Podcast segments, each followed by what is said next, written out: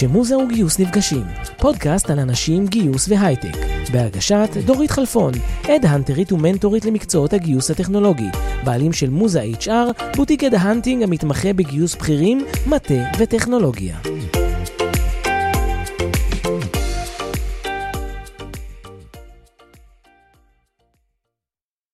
הפעם אני מזמינה אלינו את אה, אה, רעות פז, שרעות כבר תציג את עצמה, ורעות היא מנחה ומרצה בעולמות המיינדפולנס. אז ברוכה הבאה, ותודה רבה שנענית אה, להזמנה שלי לבוא לכאן. אה, גם קצת בענייני רוח, אני חושבת שזה יכול לעשות אה, טוב לאנשים בתקופה הזאת. ממש. אז ספרי לנו, רעות יקרה, מי את וכמה מילים על עצמך. אז נעים מאוד, אני ממש ככה מודה על הזכות להיות פה יחד איתך. אה, אני בעצם אה, רעות פז, אני מרצה במכללות, ומנחה ככה סדנאות בתחום של המיינדפולנס והחמלה, ויצרתי גם ערכות תרגול אישיות למצבים, למצבי חיים אה, מסוימים, כאילו התמודדות שצריכים תמיכה תוך כדי וליווי. בהבנה שאנחנו, בסוף, אנחנו רואים את זה גם עכשיו במציאות של ימינו, האתגרים והמורכבויות שבאות לפתחנו הן לא, לא פשוטות. לא פשוטים, וצריך כמה שיותר בעצם אה, לעשות את העיטוף הזה ואת התמיכה, וללמוד איך אנחנו מסגלים את זה עבור עצמנו. אוקיי, okay, ועבור עצמנו הבאתי אותנו בעצם לעולם העבודה. עבור מחפשי ומחפשות העבודה, עבור uh, מעסיקים, עבור אנשים שצריכים עכשיו להתנהל בשגרת החירום הזאת שאנחנו מרבים להשתמש בה. אז, אה, אז אני מאמינה ומקווה שמי שיצא מהשעה הזאת יצא עם הרבה יותר אנרגיות לשגרת היום שלו, ובכלל, אנחנו בספתח של שבוע. נכון. אז הלוואי ונצא עם יותר uh, כוח להמשך.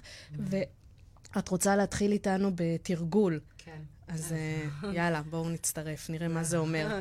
אז אני אתן כזה הקדמה. אני חשבתי, אני גם עם הסטודנטיות שלי מאז הקורונה, אני תמיד מתחילה בתרגול כלשהו מעולם המיינדפולנס או החמלה.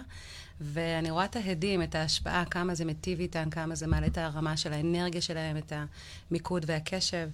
אז נתחיל בתרגול, ואז נצלול לתוך העולמות ככה של המיינדפולנס והעבודה, הגיוס.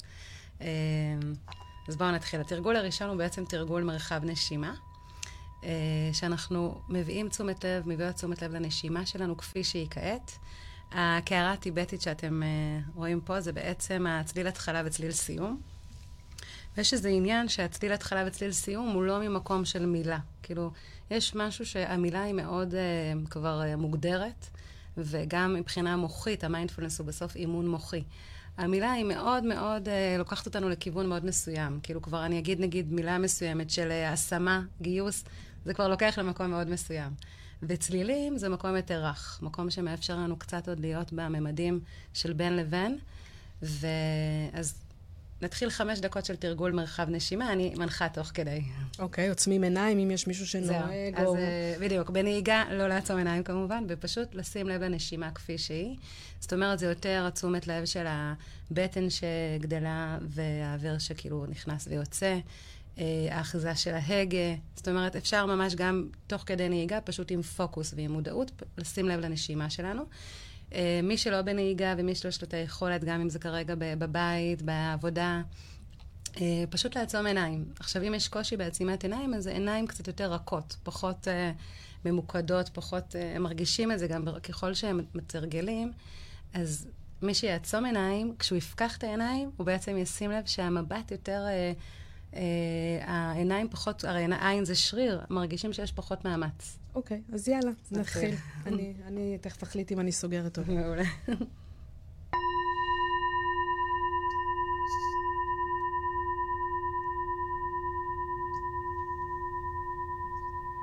אז בואו לאט לאט ככה, קודם כל, מי שיושב על כיסא, להביא את התשומת לב לנקודות המגע של הגוף עם הכיסא, המשענת, האגן שמונח על הכיסא. ואם אתם בנהיגה, אז פשוט האחיזה של ההגה, וגם אתם יושבים ושמים לב לנקודות המגע של הגוף עם המושב. ולאט לאט אנחנו צוללים אל תוך הנשימה שלנו, שאיפה ונשיפה. אפשר להניח ידיים על הבטן, מי שלא בנהיגה, ולהרגיש את הבטן גדלה, מתרחבת עם השאיפה, ועם הנשיפה מתרוקנת ומתקרבת אל הגב. אנחנו בעצם מלוות את הנשימה כפי שהיא כעת, ללא מאמץ. נשימה עוגן בתוך הגוף, כמו סוד שנוכח, רק לשים לב לשאיפה ולנשיפה. ואתם תשימו לב שפתאום המוח קופץ לדברים או בעבר או בעתיד, מחשבה נדדה. ברגע ששמנו לב שהמחשבה נדדה, בגמישות וברכות, משיבים אותה אל הנשימה.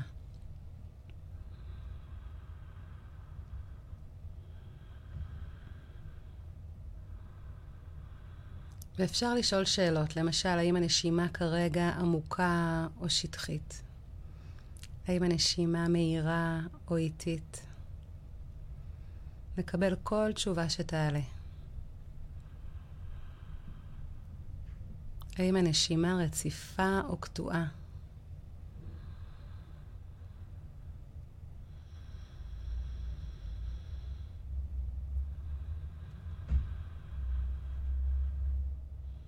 ושוב, כשהמחשבה נדדה ושמנו לב, זהו רגע של מודעות.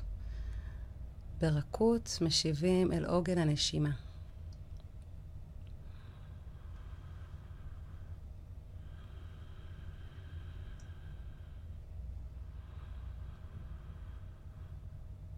אנחנו מקבלות את הנשימה כפי שהיא כעת. ומעצם כך גם מקבלות את עצמנו כפי שאנחנו כעת. זאת אומרת, גם אם פגשתי את הנשימה ממקום חלקי, קטוע, שטחי, זה בסדר. העיקר הערנות והתשומת לב שלנו. וברגע שתשמעו את הצליל של הסיום, ממש תש, ת, תתמכו בו, תשימו כאילו זה עוד, עוד uh, תרגול של מודעות אל הצלילים ואל הקשבה פתוחה. אפשר ממש להיתמך. כי הצליל של הקערה יש לו משך ארוך. רגע נשים את עצמנו, את הפוקוס על גבי הצליל.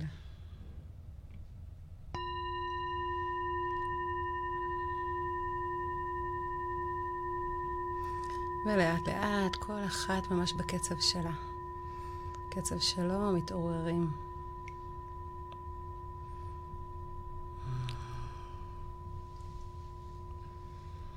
איזה חוויה לעשות את זה פה. כן, ממש. בר, ברדיו, אתם יודעים, התוכנית גם מצולמת, אז זה עוד יותר חוויה, כל פעם המחשבה בורחת. אז, אה, אז עוד פעם, אני אומרת לך, ברוכה הבאה, ולמרות שנכנסנו לאיזשהו זון, שאני אומרת לעצמי, וואו, כל בוקר לפתוח ככה את היום. ממש. זה חמש דקות. מדהים. את רוצה לספר לנו קצת איך הגעת לעולם הזה של המיינדפולנס? נשמח. אז אני בעצם באה מעולמות יותר של אה, תואר ראשון, תואר שני במחול ותנועה, באקדמיה למוזיקה ומחול. ותמיד היה לי את ההקשבה לגוף שלי, את התנועה עם הגוף. אני זוכרת גם בתור ילדה, תמיד הייתי רוקדת ונעה בריקוד חופשי, באימפרוביזציה. עוד לפני שאת כל האפשרויות, את יודעת, את מה שיש היום, את היוטיוב, ספוטיפיי וכולי, הייתי אפילו עם מנגינה של עצמי בתוך קצב פנימי, ופשוט נעה. Uh, ובעצם בתוך התרגולים, בתוך ה... במהלך התואר הראשון, תואר שני, למדתי גם תחום שנקרא תנועה אותנטית, שזה תנועה אל מול עדה, שזה בעצם מאפשר את התיקוף הזה, את המקום הזה שמישהו רואה אותי. וזה פשוט משך אותי, הרגשתי שזה מהות של החיים, כמו ראשית חיים, כמו בעצם אנחנו צ... תמיד צריכים שמישהו שם יבוא ויראה אותנו. למשל, אם אני לוקחת אפילו עובדים, אז עובד תמיד צריך שיהיה את ההכרה של הבוס. כן. שהוא יראה גם את העשייה שלו ואת ההשקעה שלו וכולי. ו... ואנחנו בעצם ניזונים מהמקום הזה, זה התקשורת שלנו, המקום של הרעות ונראות. Uh, בתנועה אותנטית, ג'אנט אדלר קוראת לזה to see and to be seen, לראות ולהיראות. ואני חושבת שגם בתקופה הזאת, בתוך המורכבות, בתוך השאלות כאילו שעולות, באמת גם, אני שמה לב שלפעמים המקום גם של השבויים והנעדרים, אני, אני שואלת את עצמי איפה הם נמצאים, ו, ומנסה גם בתוך המקום הזה האנרגטי שלי לשלוח להם איזה הדהוד כזה של אנחנו כאן, אנחנו איתכם. אמ, וזה עוד נדבך מסוים שאני מבינה שכרגע כעם אנחנו כולנו מתמודדים, כולנו רף מתח אה, מאוד אה, גבוה, אה, המועקה, יש איזו עננה כזאת ואיזו מועקה שאנחנו נושאים אותה, ואנחנו, הנה, באנו לפה להקליט את, ה, כן, את הפודקאסט. כן, זה, זה מוציא קצת. זהו, זה מוציא, ואנחנו כאילו ממש, יש את המאמץ הזה, שאנחנו בוחרות במקום הזה של העשייה וה... צעד צעד, להיות, שזה חלק מהמיינדפולנס בעצם. אז uh, באתי מתוך התנועה האותנטית, ואיכשהו בשיטוט ברחבי הגוגל, פתאום uh, ראיתי את הנושא, זה היה לפני כבר עשור. ראיתי זמן. כן, כבר מעל עשור ראיתי פתאום את התחום של המיינדפולנס ואת הדגשים שהם אותם דגשים. זאת אומרת, הנוכחות, הקבלה, יש מקום מאוד של קבלה פשוטה. להמיר את השיפוטיות שלנו בהתבוננות, שעוד מעט נבין איך אנחנו בעצם, איך עושים את זה הלכה למעשה. והבנתי שזה כמו איזה, איזה חיבור כזה שהוא נותן לי גם יכולת פרקטית יותר, כי התנועה האותנטית היא תרגולים שהם מאוד בעצימת עיניים, בהקשבה פנימה, וזה מדיום מאוד מסוים, והמיינדפולנס והחמלה, הרגשתי שזה כבר מוציא אותי קדימה יותר. זאת אומרת, okay. אוקיי. מצליחה לשלב את זה יותר בתוך ה... אוקיי, okay, יפה. ולמי מיינדפולנס מתאים? וואו, אז uh, היום המיינדפולנס באמת נכנס לכל התחומים. זאת אומרת, מעולם החינוך לעולם העסקים, לעולם הבריאות. Uh, אפילו בצבא היום מתרגלים עם מפקדים את המיינדפולנס, כי מבינים את החשיבות של פוקוס ומיקוד, ולא לתת לכל הדברים שמסביב. הרי אם אנחנו נבין איך המוח בעצם עובד, uh, יש את המקום הזה של הוא רואה מה חסר, מה לא מספיק טוב, וגם יש המון מחשבות טורדניות. זה מה שנקרא כאילו כמו איזה אה, לופ כזה, שאנחנו יכולות לטחון את אותה מחשבה. את מכירה את זה שזה כן, בא? אולי שנייה לפני זה אני אעצור. למרות שמיינדפולנס היום זה ממש מושג מאוד מאוד ידוע ומוכר, מה הגדרת מילון, או מה שאת אומרת, מה זה מיינדפולנס כן. במשפט או שניים, למי שבמקרה עוד לא נתקל? אוקיי. Okay. אז uh, בעצם המודעות הקשובה, להיות, uh, בעברית קוראים לזה קשיבות, תשומת לב מודעת, מודעות קשובה. זה בעצם אימון מוחי, מנטלי, שההגדרה של ג'ון קבט-זין, שהוא בעצם uh, פיתח את המיינדפולנס גם הראשוני של MBSR, שמבוסס בעצם mindfulness based stress reduction, של הפחתת מתח ולחץ, הוא בעצם אמר, המיינדפולנס זה היכולת להיות נוכחים כאן ועכשיו, ברגע ההווה, ממקום שאינו שיפוטי, שלא שיפוטי. אוקיי. Okay. זה ההגדרה. ועכשיו, איך אנחנו בעצם אה, בפועל עושים את זה? אנחנו ערים לכל מה שהגוף משקף, מה שהגוף מהדהד לנו, ואז אה, מבינים שהמוח, זה לא שהמחשבות, כאילו, מחשבה היא לא עובדה. ואני יכולה לבוא ולעבוד עם הדברים האלו. זאת אומרת, לבוא ולראות, יש מעט הרחקה, יש uh, מקום של uh, לזהות, אבל לא להיות בהזדהות uh, מלאה. המחשבות שלנו. אוקיי, כן. ואז אני, שאלתי אותך מקודם למי זה מתאים, אז אני מניחה שזה יכול להתאים בעצם לכולם. זה מילדים למבוגרים, ל... אבל אני לוקחת אותנו, כי, כי פה התכנסנו לדבר על עולם התעסוקה.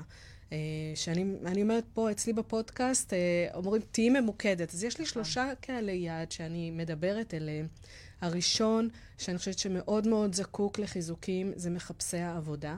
השני זה אנשים שהם כבר שכירים וכבר עובדים, של איך להתנהל בצורה מיטבית, בטח ובטח בתקופה הזאת. והשלישי, שאני אולי יכולה ללמוד גם מהם, מכולם אני יכולה ללמוד, זה אותם מנהלים ומנהלות אה, שצריכים להנהיג את ה... לא חייבים להיות בעלי חברה בשביל זה, אלא שהם מסתכלים אליהם והם מובילים צוותים. אז, אה, אז אם אנחנו נדבר על הקהל יעד הראשון שלי, שהם מחפשי ומחפשות העבודה, כן. איך עולם המיינדפולנס יכול לעזור לאדם שנמצא במצב אה, של חיפוש עבודה, או עוד לפני תקופת המלחמה, או שהוא פוטר? אה, מה את מציעה לאנשים כאלה? Okay. מה אוקיי. לעשות? מה לעשות, זהו. אז אני באמת, אה, ככה, אם אני נכנסת וצוללת ממש לאדם שמתמודד עכשיו עם המקום הזה של או שהוא חיפש באמת לפני, שהוא עכשיו בחיפוש, אה, יש גם הרבה פיטורים וכולי. נכון. אז הנקודה זה גם המקום של רגע של להכיר במה, בהתמודדות קודם כל, וזו התמודדות לא פשוטה. יש מקומות לפעמים של... אה, הלכתי לרעיון עבודה ולא התקבלתי, התסכול וזה שזה לפעמים גם אה, ככה מקטין ומחליש. והמקום שאנחנו בעצם זה כמו, כמו שדיברנו על השריר הזה, שהאימון המוחי הוא בעצם כמו שריר מסוים. אה, גם פה אני, רוצה לחזק את מחפשי העבודה, שזה בעצם כמו פיתוח של שריר מסוים, שגם שיש את הקושי בתוך ה... אם אני עושה כושר ויש את הקושי, אני מתגברת, אבל אני גם מתגברת במיינדפולנס מהמקום של הקבלה רגע. זאת אומרת, רגע, אני מכירה, אני מקבלת את הזה שלא פשוט לי. אני יכולה להגיד, יש בי עכשיו תסגול, תסכול, יש אכזבה. זאת אומרת, ו- וזה הנרמול. בעצם שאני מבינה שיש את המקום הזה, אני מתחמת את זה, כי כשאני אומרת, יש בי תסכול או אכזבה, במקום הזה של, אה, אני לא, בין הרצוי למצוי, למשל, במקום של חיפוש עבודה, אז אני יכולה גם לתחם את זה. ואני המון פעמים עובדת גם במקום של לתחם את זה ממש במעגל. ממש לראות איך אני מתחמת, ואז אני רואה מה יש, מה עוד, כי המניפה היא רחבה. רגע, ו... אבל מה זה אומר? זאת אומרת, אני, בואי ניקח אותי כדוגמה, אני מחפשת עבודה, ו... ופגשתי אה, את עולם המיינדפולנס. מה זה אומר? מה זה אומר? אני מתרגלת מדיטציות, אני מתרגלת נשימות, אני עושה את זה פעם ביום, פעמיים ביום, לפני השינה. מה, מה אני עושה בפועל, כן. ו, ומה אני מדמיינת בזמן הזה שאני בתוך, כנראה, כמו שעשינו בתחילת הפגישה שלנו, באיזשהו סוג של מדיטציה. כן. מה, מה אני עושה? זהו. אוקיי. Okay. אז uh, באמת, יש, יש את התרגולים כמו שעשינו, שהם יכולים להיות בעצימת עיניים ויותר מדיטטיביים, יותר פנימה, ויש את התרגולים שהם גם יותר החוצה. זאת אומרת, כשאני בדואינג, אני, אני בבינג, אני נוכחת בתוך הדואינג שלי. ואז איך מתרגלים את זה אה, בפשטות? זה כאילו בדברים הפשוטים שאני עושה גם ביום-יום. אפילו ב... אני שואל, נגיד אה, מישהו שולח קורות חיים, אז הוא נמצא נטו רגע במקום הזה שהוא שולח קורות חיים. הוא בראיון עבודה, הוא מתרגל את המקום הזה של ה... כמו שעשינו של הנקודות מגע והנשימה, הוא יכול ממש לקחת דקה כזו שהוא מתרגל עוד לפני שהמראיין נכנס. עכשיו, באמת התרגול, הכי טוב שזה יהיה תרגול קודם על, על יבש. זאת אומרת, לתרגל את זה באופן טבעי בבוקר, לפני השינה. בין לבין, לתרגל את זה בצחצוח שיניים. יש למשל תרגול שמצחצחים שיניים ומרגישים את המברשת על השיניים, ואת הקצף, ואת המים, כאילו ממש ממוקדים. הרעיון הרי של המיינדפולנס זה המיקוד. הבנתי. אז בעצם גם... המיינדפולנס בכלל, רגע, אם אני זזה מעולם העבודה, אומר, תהיו נוכחים למה שאתם עושים באותו הרגע. בדיוק. מה שאומר, אל תאכלו ותראו בטלפון, נכון. שאני מנסה להגיד לילדים ולא הולך. נכון. או ברגע ש... זו, זו הכוונה, בלי קשר לש... לאף עולם. קודם כל, תהיו נוכחים. אני נכון. נוכחת שאני עכשיו מולך, ואני מחזיקה את הידיים אה, קרוב אה, ללב. ללב, זה, זה להיות נוכחת. נכון. זאת אומרת, נכון. קודם כל להיות נוכחת, אבל האם זה גם... אה, אז, אז בן אדם מתרגל את הלהיות נוכח, ובמקביל הנשימות או התרגול בעיניים עצומות, איך זה משתלב בחיים. זאת אומרת, אם היית עכשיו אה, שולחת, מחפש עבודה לשיעורי בית, מה היית אומרת לו? אז אה, באמת הייתי אומרת לו, להביא את התשומת לב שלו מרגע לרגע. זאת אומרת, תהיה קודם כל נוכח בחיים שלך עכשיו, ותראה מה הגוף מהדהד. הייתי יורדת לו קצת לרזולוציות של מה הגוף משקף לך, מה טוב לך, מה פחות. אה, למשל, במיינדפולנס אנחנו מתמקדים בנעים, לא נעים וניטרלי. יש מקומות שניטרליים, יש מקומות שנעימים ולא נעימים. אז זה גם, למשל, מישהו שמחפש עבודה, והוא בא לראיון במקום מסוים, והוא כבר קולט את התדר והאנרגיה, למשל, ואם הוא רואה שזה מקום... שהוא בכלל לא מוצא את עצמו שם, הרבה פעמים, אז יכול להיות שזה גם משקף לו משהו בסביבת עבודה. זאת אומרת, זה לא רק מקום שאני באה ואיפה שיקבלו אותי אני הולך, אלא אני מכוון למקום שמתאים לי, שאני באמת ארגיש בו ש, שיש את הדינמיקה הטובה, ש, אז יכול להיות בעצם קצת אה, לרדת לרזולוציות כאלו של אה, הבנה ושל אה, היכרות. עכשיו, גם הנשימה. הנשימה היא טובה בעצם גם לפני. נגיד בן אדם... לפני שהוא נכנס לרעיון עבודה, זה כמו שאני אומרת גם לתלמידים, לפני שאתם ניגשים למבחן, תעשו תרגול של נשימה רגע. עכשיו, אם יש לכם blackout, שזה גם יכול לקרות, אפשר גם רגע לקחת כמה נשימות. אז עוד משהו שמאוד משמעותי במיינדפולנס, שזה בעצם השהיית תגובה. זאת אומרת, להרחיב, להגדיל את המרווח בין הגירוי לתגובה. מדהים. כן, כי זה כאילו המוח כל הזמן זורק אותנו, ויש לנו תגובות אוטומטיות שבאות לצאת. וכשאנחנו מרווחים טיפה, זה, בעברית זה מאוד יפה, כי יש את הרווח, בתוך המילה רווחה, יש את המילה רווח, שהרווח הוא גם כמו ה-benefit, אבל גם כמו השיפט הזה. שאני מאוד אוהבת את המשחק הזה. ו... זה מדהים, זה אפשר לקחת את זה לעולם הילדים שלנו, שכשמישהו מעצבן אותך, לאו דווקא עם ילדים, נכון. האינסטינקט זה... נכון, אם אני לוקחת את זה למנכ"לים, למשל, יכול להיות שיש דברים מסוימים שהוא מיד רוצה להגיב, ואני חושבת שמנכ"ל טוב לפעמים לא יגיב מיידית, אלא ייקח רגע לעבד את זה, ייקח רגע, ואז הוא יבחר האם אני בכלל מגיב ואיך אני מגיב, כי זה פתאום משנה. ו- ואני חושבת שמנכ"לים הרבה פעמים צריכים להיות במקומות האלו, שהם יכולים רגע לראות את הדברים קצת מ...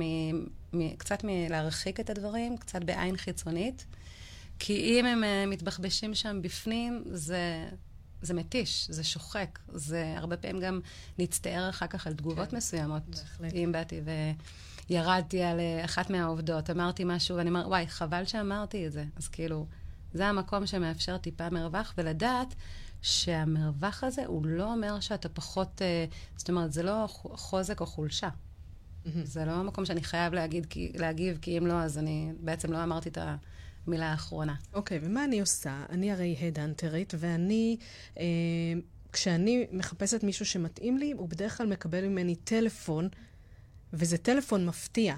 כן. אני לא, לא יושב מישהו בבית בדרך כלל ומחכה שדורית תרים אליו טלפון. איך הוא אמור להיות באותה שיחה? נכנסה שיחה מתפרצת, אה, ואני תופסת אותו בכל מצב שהוא. אני בדרך כלל ממליצה לאנשים, אם זה זמן לא נוח, אז תגידו. כן, זה זמן נכון, לא נוח. זה מאוד חשוב. אבל uh, תוך כדי המיינדפולנס, מה, מה את ממליצה? להיות נוכחת לשיחה, לנשום באותו רגע? מה, יש איזה שהם טיפים uh, לשיחה מפתיעה? מפתיעה. Uh, כן, אז אני חושבת שמה שאת עושה זה טוב. קודם כל להגיד לו, האם זה תפס אותך ממקום טוב? כי יכול להיות שאם הוא במקום רועש וסואן, והוא לא יצליח באמת uh, להתפנות ולהקשיב ולהגיד גם משהו, לשתף קצת בעולם שלו, ומתאים לו, לא מתאים לו, אז uh, גם המקום הזה. וגם אני חושבת שרגע, כאילו, גם, גם בשבילך, המקום של הנשימה היא תמיד, כי תראי, זה יפה, אפשר גם... עכשיו, אני יכולה תוך כדי לשים לב רגע, לקחת כמה נשימות שהן... עכשיו, ההאטה הזאת והשהייה, הם מאפשרים לנו הרבה יותר... Uh, להיכנס אל העולם הזה, אל, אל הקשר, הרבה פעמים. ונראה לי שגם המקום של הנשימה, גם המקום הזה של כאילו לתת לו רגע תמצא את המקום שנוח לך. לפעמים בתרגול, למשל, אנחנו קודם כל נותנים את הזמן למצוא את המנח שנוח. אולי היום אני רוצה לתרגל בשכיבה, אולי בישיבה, בישיבת לוטוס, אולי בעמידה, אולי בהליכה. זאת אומרת, צריך לראות גם את המקומות של איפה, איפה עכשיו הכי נוח לי להיות. אה, הרבה פעמים זה גם נגיד, להגיד לו, רגע, אם אתה רוצה אולי אה, לקחת לך משהו לשתות, בוא נדבר זה, רגע. זה ברעיון, אה, גם טלפוני וגם פרונטלי. ו... זה האם מיינדפולנס מתחברת גם לדמיון מודרך? זאת אומרת, אותם מחפשי העבודה שרוצים להתקבל לראיון ומגיעים לראיון, האם ערב קודם, כשהם עושים תרגול, את ממליצה להם לדמיין משהו שיכול אה, כן. לעזור להם? כן, יש תרגולים שהם ממש גם אה, משלבים דמיון מודרך. למשל, יש תרגול של מקום בטוח, שהוא גם מאוד מומלץ לתקופה הזאתי. שבעצם בתרגול הזה אנחנו ממש מדמיינים את המקום הבטוח, המקום הרגוע. עכשיו, זה יכול להיות מקום שהיינו בו בעבר, אולי לפעמים באיזו חופשה, היינו באיזה מקום בטבע, על חוף הים, על איזה פסגה של הר גבוה, וממש לפרוט ולראות מה קיים שם בצבעים, בצורות, אם זה לפעמים פרחים בצבעים מסוימים, או, או עצים או הצבע של הים, ככל שאנחנו בעצם יותר פורטים את, ה, את התמונה הזאת ומדייקים אותה, האם יש שם אנשים איתנו ביחד, האם משהו נאמר, האם אני מרגישה איזה משהו מבפנים, איזה אושר או שמחה, או איזה משהו שאני כל, כל יכולה. וזה מקום שהוא תמיד טוב, כי בעצם אם אה, בן אדם לפני ראיון עבודה מתרגל את זה לילה לפני, הוא בעצם ישן על המקום הרבה יותר נינוח, mm-hmm. הרבה יותר רגוע, ואז הוא גם קם ממקום כזה, כי החלומות uh, מושפעים מזה. ו... ולהגיד לעצמו מנטרות שאני מקבל, זו העבודה שלי, ואני באה עם מלא ביטחון, וזה לספר סיפורים, או שזה דבר נכון לעשות? Uh, אני חושבת שזה דבר נכון, אבל זה גם נכון אם פתאום עולה חשש להכיר גם במקומות האלו. זאת אומרת, uh, במיינדפולנס אנחנו עובדים על המקום שלא להיות בהדחקה, אלא לראות, הנה, נגיד אני באה ואני פתאום מרגישה את הדפיקות לב, אני מרגישה שאני קצת באיזה מין התרגשות כזאת של לחץ לקראת, אז לדבר עם הגוף. זאת אומרת, בעצם מה שיפה בגוף שלנו, שאנחנו מהדהדים לו את זה, ואני אומרת לו, אני כאן, אני רואה מה אתה, אני רואה עכשיו את האי שקט הזה הפנימי, את הלחץ, את המתח, אז הוא נרגע. כאילו, זה כמו, תדמייני כמו גלים של ים. כן. אז יש את הפיק, וכשאני ערה לה, כשאני שמה לב שהיה את הפיק הזה, וגם אני... אה, מקבלת את זה, זה גם לאט לאט יורד. וזה... נכון, גם נושמת לזה. ואז, בדיוק. ואז בעצם נכנסים לראיון כשסף הלחץ והחרדה פוחת. נכון. ואז אני עצמי מביאה את עצמי פנימה לראיון, לראיון, שזה מה שבעצם חשוב כאן. נכון. אוקיי, אז... אה, אני, הייתה לי, אח, אחת השאלות שמעניינת אותי, נניח ועכשיו אני נמצאת ב, במהלך יום, או דיברנו על רעיון עבודה ועל סיטואציה שיכולה להלחיץ. כן. אבל עכשיו אנחנו מדמיינים אנשים שהם כבר עובדים, מתי אני צריכה להבין במהלך יום שכדאי לי לעצור ולתרגל? זהו. אז הרבה פעמים הגוף משקף את זה. זאת אומרת, למשל, תיקחי את השעות של הצהריים, לפעמים זה שעות שמרגישים כבר את המותשות הזאת. כאילו, גם לפעמים אנשים שאת יודעת, הולכים לאכול את הארוחת צהריים, הרבה, הרבה פעמים אחר כך רוצים לישון, כאילו, נכון? יש איזה מין עייפות כזאת. אז גם ב, בהקשבה לגוף, מה טוב לי לאכול, מה פחות, כי גם המיינדפולנס נכנס לתוך אכילה המודעת. לשים לב מה טוב לי, מה פחות. לתרגל את התרגול. זאת אומרת, ב, אני יודעת שיש מקומות מסוימים, ביפן למשל, שיש להם את הכיסאות שמאפשרים ממש ללכת אחורה, לשכב, ולתרגל כמה דקות במהלך יום עבודה, תרגול של מיינדפולנס. עכשיו, זה פשוט מקום שאפשר גם, למשל, אנחנו במקומות סגורים, לצאת רגע החוצה. לנשום אוויר צח, להתבונן קצת על העננים בשמיים, על העצים שרואים פזורים. זה נותן לנו את ה... המקום הזה שהטבע, גם הטבע שהוא בתוך פארק או משהו, מאפשר לנו את הוויסות הזה ואת החוסן. בעצם זה גם מה שמחקרים מראים. מחקרים מראים שככל שאנחנו יותר, כי אנחנו בסוף, אם אני מסתכלת על בן אדם, הוא יצור שהוא נברא, הוא בריאה, וגם הטבע זה בריאה. אז כשאנחנו עושים את הסינכרונים האלו, ואפילו מתוך החלון של המשרד, שעובד רגע כי העבודה, נגיד עם מחשב למשל, בהייטק, אם אני לוקחת בעוד מקצועות, זה המון המון מאמץ. זה המון uh, סביבה שהיא גם הרבה פעמים דדליינים וריבוי כן. משימות ועומס מאוד גדול.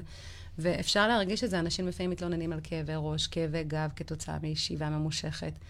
אז uh, הרגע ההפוגה שלוקחים, הוא מטעין. ו- ופעם חשבו שצריך הרבה זמן, היום יודעים שכמה דקות זה מספיק. אני יכולה להגיד לך מעצמי שיש איזושהי אפליקציה, אני לא אעשה להם פרסום פה, של מיינדפולנס.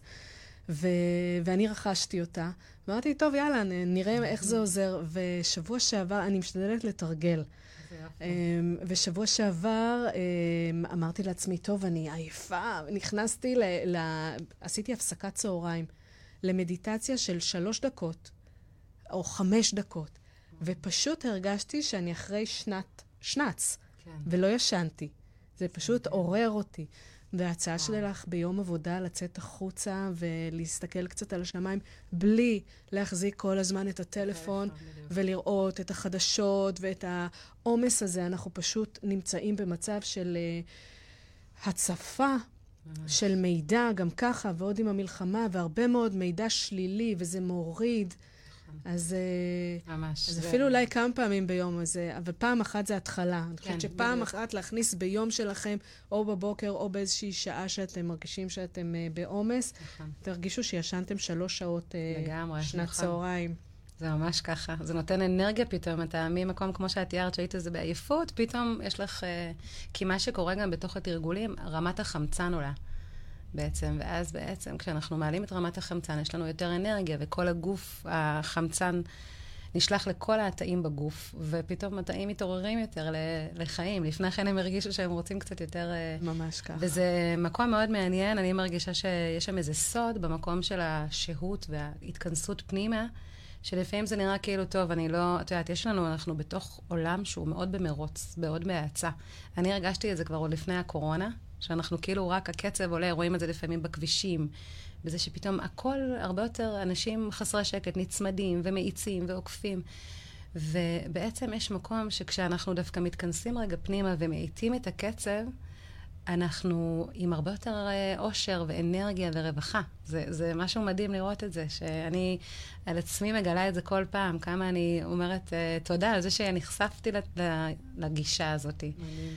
וליכולת. אז כאילו לדעת שהפנים והחוץ, זה גם מתחבר לתקשורת שדיברנו, שפנים וחוץ זה כל הזמן הדהוד. כשאני ברגע בהקשבה לפנים, ל, ללב שלי, לרגשות, לתחושות, ממש לנשימה שלי, אז אני מתוך זה גם מתקשרת עם הסביבה. ולכן זה גם מאוד חשוב. למשל, אני לוקחת גם אה, עובדים ועובדות, מנכ"לים, מי שמחפש עבודה.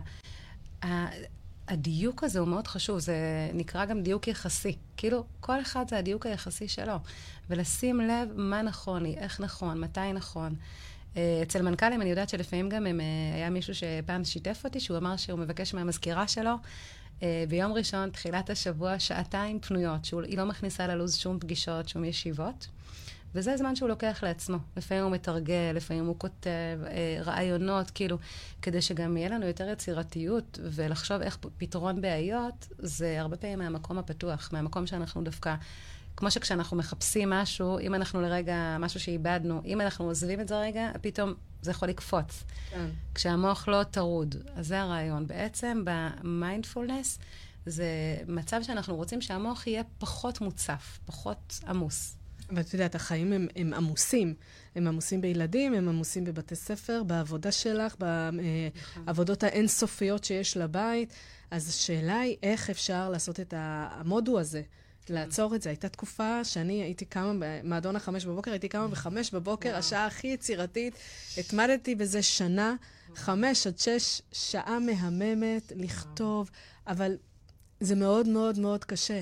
אז איך, איך את מצליחה? אני לא יודעת מה עוד את עושה, את כן. גם מרצה, גם מנחה, גם, אה, גם ילדים, גם עבודה. אז איפה את מכניסה, לך אולי זה יותר טריוויאלי, כי זה המקצוע שלך, נכון. אבל אנשים uh, מן המניין, um, זה מורכב. האם כדאי לקבוע שעה קבועה? זה בדומה כן. לשאלה הקודמת, זה יכול אה, לעזור? כן, זה יכול מאוד לעזור, לדעת שיש זמן קבוע, שעה קבועה, יום. למשל, חשבתי על זה גם אפילו כמו שאנחנו נפגשות עכשיו פתיחת שבוע, יש משהו שכשאנחנו מתחילות עם תרגול כזה, זה גם משפיע על כל השבוע, על, ה, על התדר האנרגטי הזה שלנו, שאנחנו נחזיק. ואני חושבת שגם לשלב את זה ולדעת, כאילו, כמו תזכורות כזה לפעמים, כמו שאת אומרת, יש את האפליקציות, אפשר לשים תזכורת מסוימת, ולתרגל. לפעמים אם אנחנו למשל בעבודה וביחד, אפשר להחליט ש... כאילו, מי שהקולגה שלי עכשיו לחדר, אנחנו ביחד מתרגלים רגע. אה, יש מקומות שגם בהייטק מכניסים את זה ממש לתוך השגרה. זאת אומרת, נפגשים ומתרגלים באיזה מתחם, באיזה סטודיו. מדהים. זה אחת השאלות שהייתה לי, אבל תכף נגיע לזה. אמ, דיברת איתי אה, על אה, מערכות ויסות. את יכולה להסביר לנו מה, למה כוונתך? מה זה שלוש מערכות הוויסות? כן. אז אני, בעצם שלושת המערכות הוויסות, זה מגיע מתוך uh, טיפול ממוקד חמלה. שאני גם אגיד מילה על החמלה. Uh, מי שבעצם הגה את השלוש גישות האלו ואת התרגול, שעוד מעט אני ממש נוכל לתרגל איתכם ביחד ככה תרגול, שקוראים לו פול גילברט, שהוא בעצם הגה את הטיפול ממוקד חמלה. אוקיי. Okay. והחמלה, מה זה בעצם החמלה? זה מאוד מפתיע אותי תמיד, שאני אפילו לפעמים העברתי פעם למרצות, ומישהי אמרה לי, חמלה זה מתחבר לרחמים עצמיים, למשהו של התמסכנות, והייתי מאוד מופתעת. כאילו, מה, מזה שאנשים בכלל לא יודעים מה זה חמלה בעומק שלה. כי חמלה זה, במיוחד עכשיו, בתקופה כזאת של מלחמה, בתקופה של זעזוע ושבר, אנחנו חייבים להביא את החמלה. והחמלה היא בעצם אומרת, המוטיבציה הפנימית להיטיב בזמן של קושי. הרי מה שקורה, דיברנו על השיפוטיות שיכולה להיות ואנחנו ממירים אותה, אז בעצם במצבים של אה, עוד יותר מורכבות, הרי אנחנו במצב כזה בין הפטיש לסדן, שאנחנו מרגישים את הכאב הזה ואת השבר, אנחנו הרבה יותר מועדים גם למקומות האלו הנפיצים שלנו. זאת אומרת, ההאשמה, השיפוטיות, אה, הקושי, אנחנו יכולים לשקוע, גם, גם היכולת לשקוע ולצלול לתוך באמת, כמו שהיא אמרה, הרחמים, כן. זה גם המקום. אז המוטיבציה הפנימית להיטיב, זה, זה, זה החמלה. בזמן של קושי. להיטיב גם עם עצמנו. נכון, בדיוק, יפה. החמלה היא קודם כל מתחילה בחמלה עצמית, ואחרי זה חמלה לסובב אותי. כי בעצם, אם אני אבוא ואני רק אשכח מעצמי, ורק אהיה בנתינה ובחמלה לאחר, מה שקורה זה שאני אה, יכולה אפילו להגיע למצב של פגיעה עצמית. זאת אומרת, אני, אני בעצם לא, לא שמה לב לה, אם זה מבחינה בריאותית, מבחינה מנטלית. לכן מאוד חשוב לבוא מהחמלה העצמית ולהקשיב, לדייק את עצמי מה נכון, מה לא, מתי, איך, כמה. ו...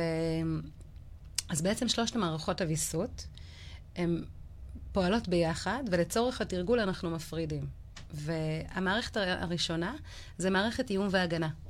עכשיו אנחנו מבינים מה זה, כי אנחנו כולנו חווינו את החוסר מוגנות, ובגלל שמה שקרה, הטבח של השביעי לאוקטובר, בגלל שזה קרה, אה, שאנשים ישנים בבתים שלהם, וזה פגע במקום הזה של המקום של הבית, מקום של השינה, המקום שאנחנו גם קצת מרפים וקצת מאבדים את השליטה. אז עכשיו גם את כולם, אנשים אומרים לי פתאום, גם במקומות שאין אזעקות וכולי, אני חולם על כל מיני דברים, אני חושש, אני... וזה טבעי. אז קודם כל לקבל את זה ולדעת שזה טבעי. המערכת איום והגנה שלנו עכשיו עובדת שעות נוספות, לעומת מה שהיה לפני. אז זה מעגל אחד, מערכת איום והגנה, שזה גם ברמה הפיזית, מה אני עושה.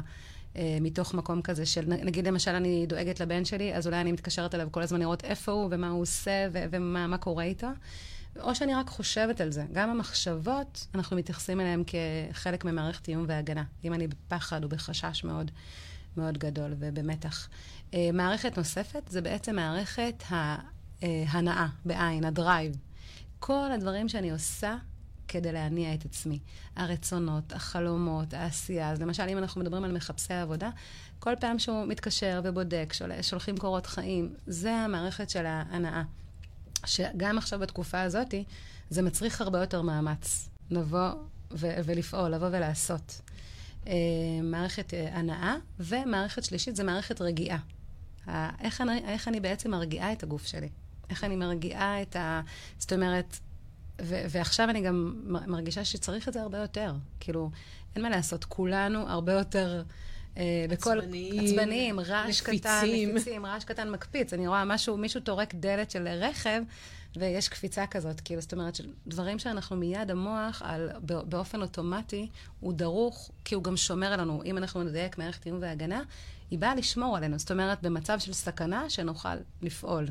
מה שקורה כרגע היום, זה גם במצבים שאנחנו לא בסכנה, היא מאוד uh, מגורה, ואז יש לנו אי שקט בדיוק. מה שאמרת, נפיצים, אני, כן. אני גם שמתי לב לזה, שאני פתאום קמה בבוקר, ואני מארגנת את הילדים, ואני מרגישה שאני הרבה יותר נפיצה, שאין לי... אין לי את האורך רוח, אין לי את הסבלנות שיש לי בדרך כלל, ואני מבינה שבגלל שכל מה שמתיישב, כל ה... ה הכאב, ההצפה. החוץ משפיע פנימה. אני יכולה להגיד לך גם על אנשים בוגרים, אה, שאני שמה לב בכל מיני קבוצות אה, וואטסאפ שיש, שאנשים, לצערי הרב, הרי אנחנו בתקופה שצריך לדבר עליה על אחדות ועל... אה, ועל שלום אחד עם השני. אנשים ממש מגיעים לפינות, הכל נפיץ, מילה אחת לא במקום, בום. בום. אנשים נעלבים, כועסים, עצבניים, משהו ש... שאני חווה אותו עכשיו. אז באמת, כן. כולם על הקצה. על הקצה. הן בבית והן אה, בחוץ. נכון. ובגלל זה אני חושבת שהתרגול הזה, אני אתן את ההנחיה, ואחר כך גם נוכל לשים את הקישור לתרגול עצמו. אז מי שפנוי עכשיו יכול לתרגל רגע. בעצם לראות, אם דיברנו על מערכת איום והגנה, מערכת הנאה ומערכת רגיעה, לקחת דף חלק, ורגע ל... ליצור את העיגול הזה לפי כמה שהוא תופס נתח בחיים עכשיו. זאת אומרת, אם אני מוצאת את עצמי הרבה במערכת איום והגנה, אז אני אעשה עיגול גדול. Okay. אוקיי. אם אני רואה שמערכת רגיעה, אני פחות שם, אז העיגול הוא קטן. כי אני פחות עושה פעולות שירגיעו אותי, או שאני פחות גם במה שאמרנו, מזרימה את המחשבות האלו ואת המסרים האלו של יהיה טוב, רגיעה, נשימה וכולי. אם אני רואה שאני במערכת הנאה, אני פועלת, למשל, אם מישהו מחפש אה, עבודה, והוא שולח קורות חיים, והוא בעשייה, והולך לראיונות, אז גם, מה ההיקף של כל מעגל? כמה הוא באמת תופס על, על גבי הדף? אז שלושה מעגלים? שלושה מעגלים, בדיוק. Okay. אוקיי. מערכת איום והגנה, הנאה בעין, הדרייב שלנו, העשייה, את יודעת, גם עשייה ברמה הכי בסיסית. אני בהתחלה, כשזה הכל קרה, והזעזוע והמקום הזה של הקיפאון היה כל כך מוחשי, שכולנו נכון. קפאנו. אה, אמרתי לאנשים, עצם זה שאנחנו קמים בבוקר, שוטפים פנים מצחצחים שיניים, זה מערכת הנאה. כי אנחנו בוחרים להיות בעשייה. אז uh, לא לקחת את החלומות הגדולים והזה, אלא דברים הכי הכי קונקרטיים וקטנים, במיוחד למצב הזה, שזה גם מתחבר לחמלה. זאת אומרת, שאני מבינה שכרגע זה היכולת שלי ואני מקבלת את זה.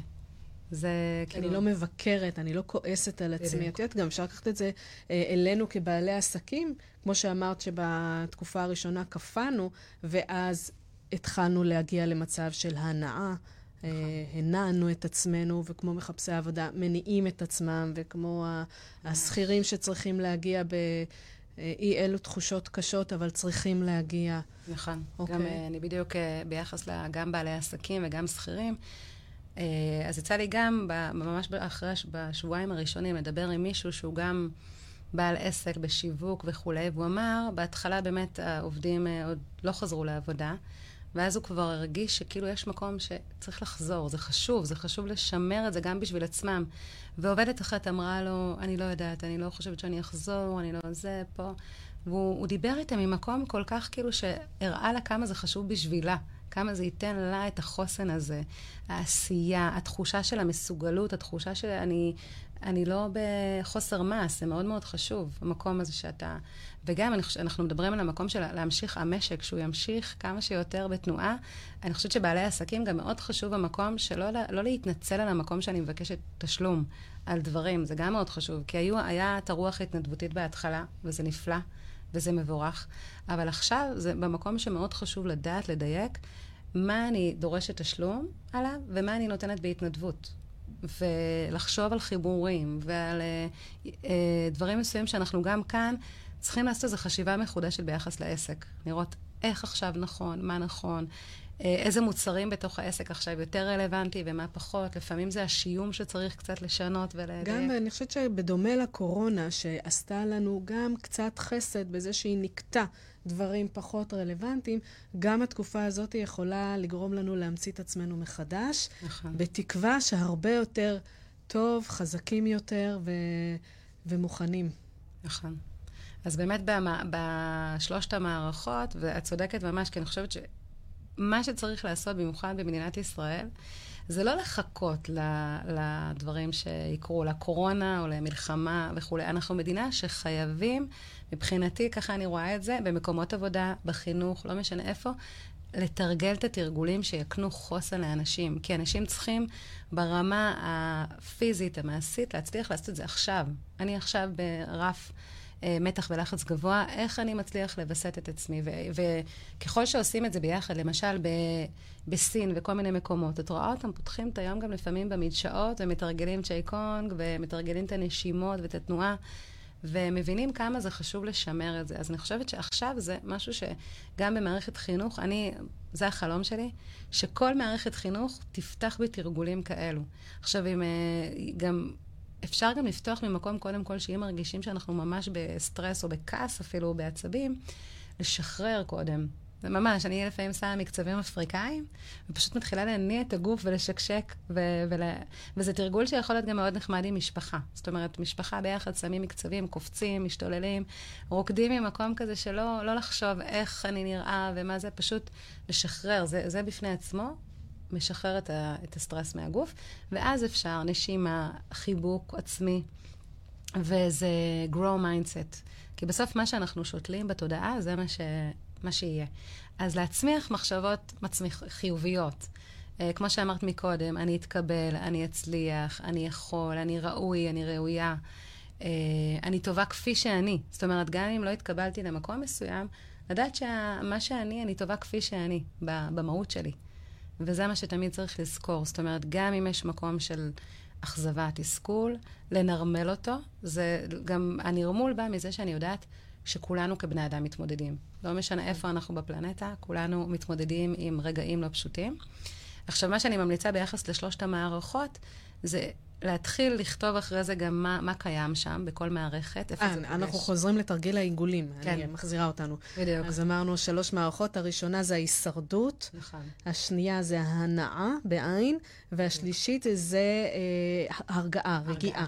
בדיוק. אז אני בעצם מציירת אה, לעצמי, האם אני בסטרס מאוד גדול, זה אומר שהעיגול שלי גדול. בדיוק, גדול על הדף. דף חלק, ממש רואים. עיגול גדול, זה אני רואה, אני פתאום, מה קורה? אני פתאום מודעת לזה, וואו, אני רואה הרבה חדשות. אני כל היום מתעניינת ורואה מה קורה.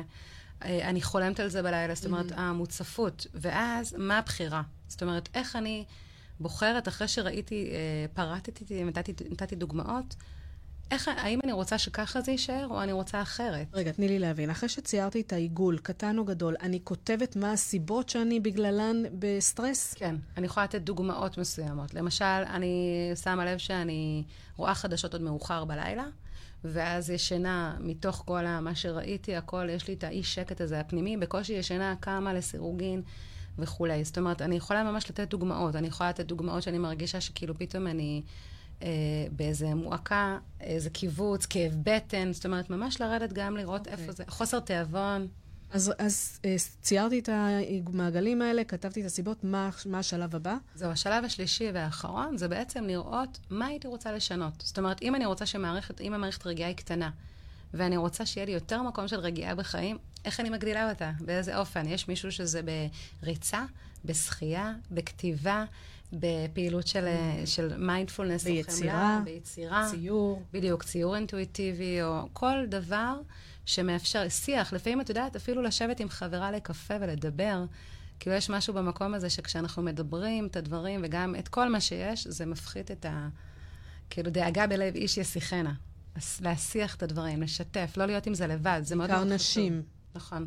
בעיקר נשים צריכות ממש, את יודעת, גם יש חלק של נשים שעובדות והבעלים מגויסים וכולי, ויש המון המון חשש, מה, שבאמת, כאילו המון דאגה. לבוא ולשתף, לא להישאר עם זה לבד, לא להיות במקום הזה של הלבד, כי ה... הרשת אנושית חומלת. זה שאנחנו ביחד ואנחנו אה, בחמלה, יש גם את המוטיב של אה, תומכת ונתמכת. יש פעמים שאני בעצם מציעה את התמיכה שלי ואני עוזרת, וגם מישהו צריך לבקש. כאילו, זאת אומרת, אה, הרבה פעמים ללמוד, זה שגם שלב מתקדם בחמלה, זה ללמוד לבקש עזרה, ללמוד כן. להיתמך. Uh, אני ראיתי את זה למשל סביב ככה, באמת היה לנו בר מצווה לשבוע, לפני שבוע, והבנתי שאני חייבת לבקש עזרה, שמישהו ייסע ויביא את העוגות מפה, ומישהו יעשה את זה. זה מאוד חשוב. אז עכשיו, גם, גם בעבודה, לדעת מה היכולת שלי כרגע, מה אני צריך עזרה אולי מאחד מהאנשים לצוות שלי, מה אולי הוא יכול לתת לי טיפים.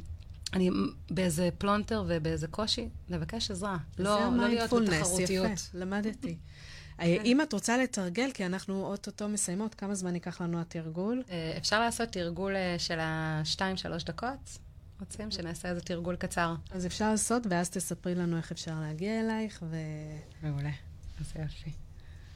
אוקיי, אז באמת נעשה תרגול קצר של חמלה, כי אני מרגישה שבזמנים האלו זה מאוד מאוד uh, חשוב. Uh, ואתם תראו אותה, בעצם אנחנו נזמין דמות חומלת. כל אחת ואחד יזמין דמות חומלת, ואולי גם את החמלה מתוך uh, עצמו. אז בואו נתחיל.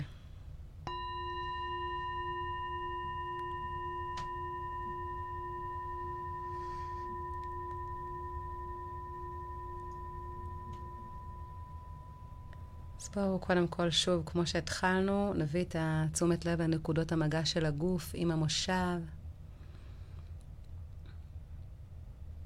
נתבסס ככה, נרגיש שהגוף יכול קצת להרפות אל תוך המושב, אל תוך המשטח. מי שיכול בבית בשכיבה, אז אפשר רגע בשכיבה על הספה, או בישיבה. ונביא את התשומת לב לנשימה שלנו כפי שהיא כעת, שאיפה ונשיפה.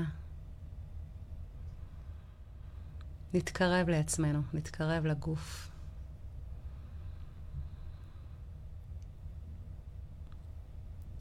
ואנחנו בעצם לאט לאט נלך למקום מסוים שפגשנו את החמלה.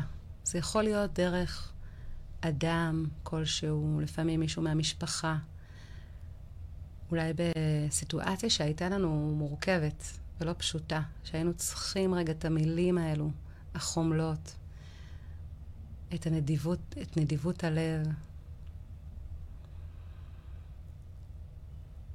ותראו ממש לפרטים איפה, איפה אתם פוגשים את אותו אדם. יכול להיות חבר או חברה קרובים, בן זוג, לפעמים זה גם בא מהילדים שלנו. אולי במקום של עבודה, ועכשיו, ברגע שפגשתם, פשוט תראו לפרטים ממש את הצבעים שקיימים שם. האם זה בחוץ או בפנים. מה נאמר, אם יש מילים מסוימות, או שזה רק הפנים שמביעות חמלה, שמביעות את זה שאני איתך פה, אני איתך.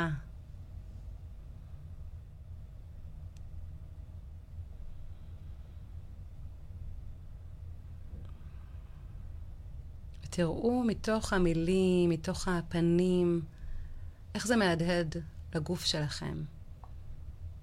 מה החמלה מאפשרת? אולי רוך, חום הלב, נדיבות, גמישות מחשבתית. לפעמים זה אותו מרווח שדיברנו עליו, שאנחנו פתאום מרגישות קצת איזה סדק של אור בתוך כל הקיבוץ והכאב שלפעמים יש באותה סיטואציה, אנחנו פתאום רואות טיפה אוויר לנשימה.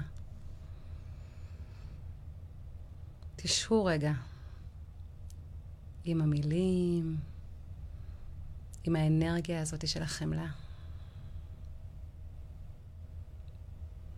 אפשר להניח את הידיים, יד ימין על גבי יד שמאל, על הלב.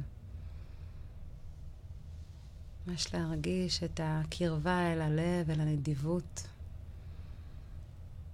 ואני רוצה שתיקחו את זה גם למהלך השבוע, שבסיטואציה מסוימת של כאב או קושי, תסכול, משהו שפער בין הרצוי למצוי, תנו לחמלה להדהד.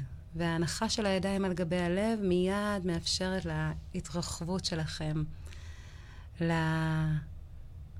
למקום של מקבל, אני ראויה, אני טובה, אני ראוי, אני טוב.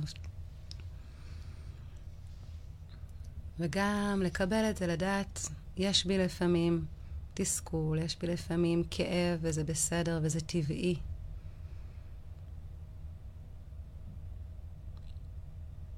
ונשלח את זה ככה לתוך הימים שיבואו. כי באמת אנחנו בתוך הלחימה, בתוך המקום הזה ש... תראו איזה יפה שגם בשפה העברית מלחמה והמקום של החמלה והאיחוי, ההלחמה, שאנחנו, מתוך הכאב אנחנו נצמח.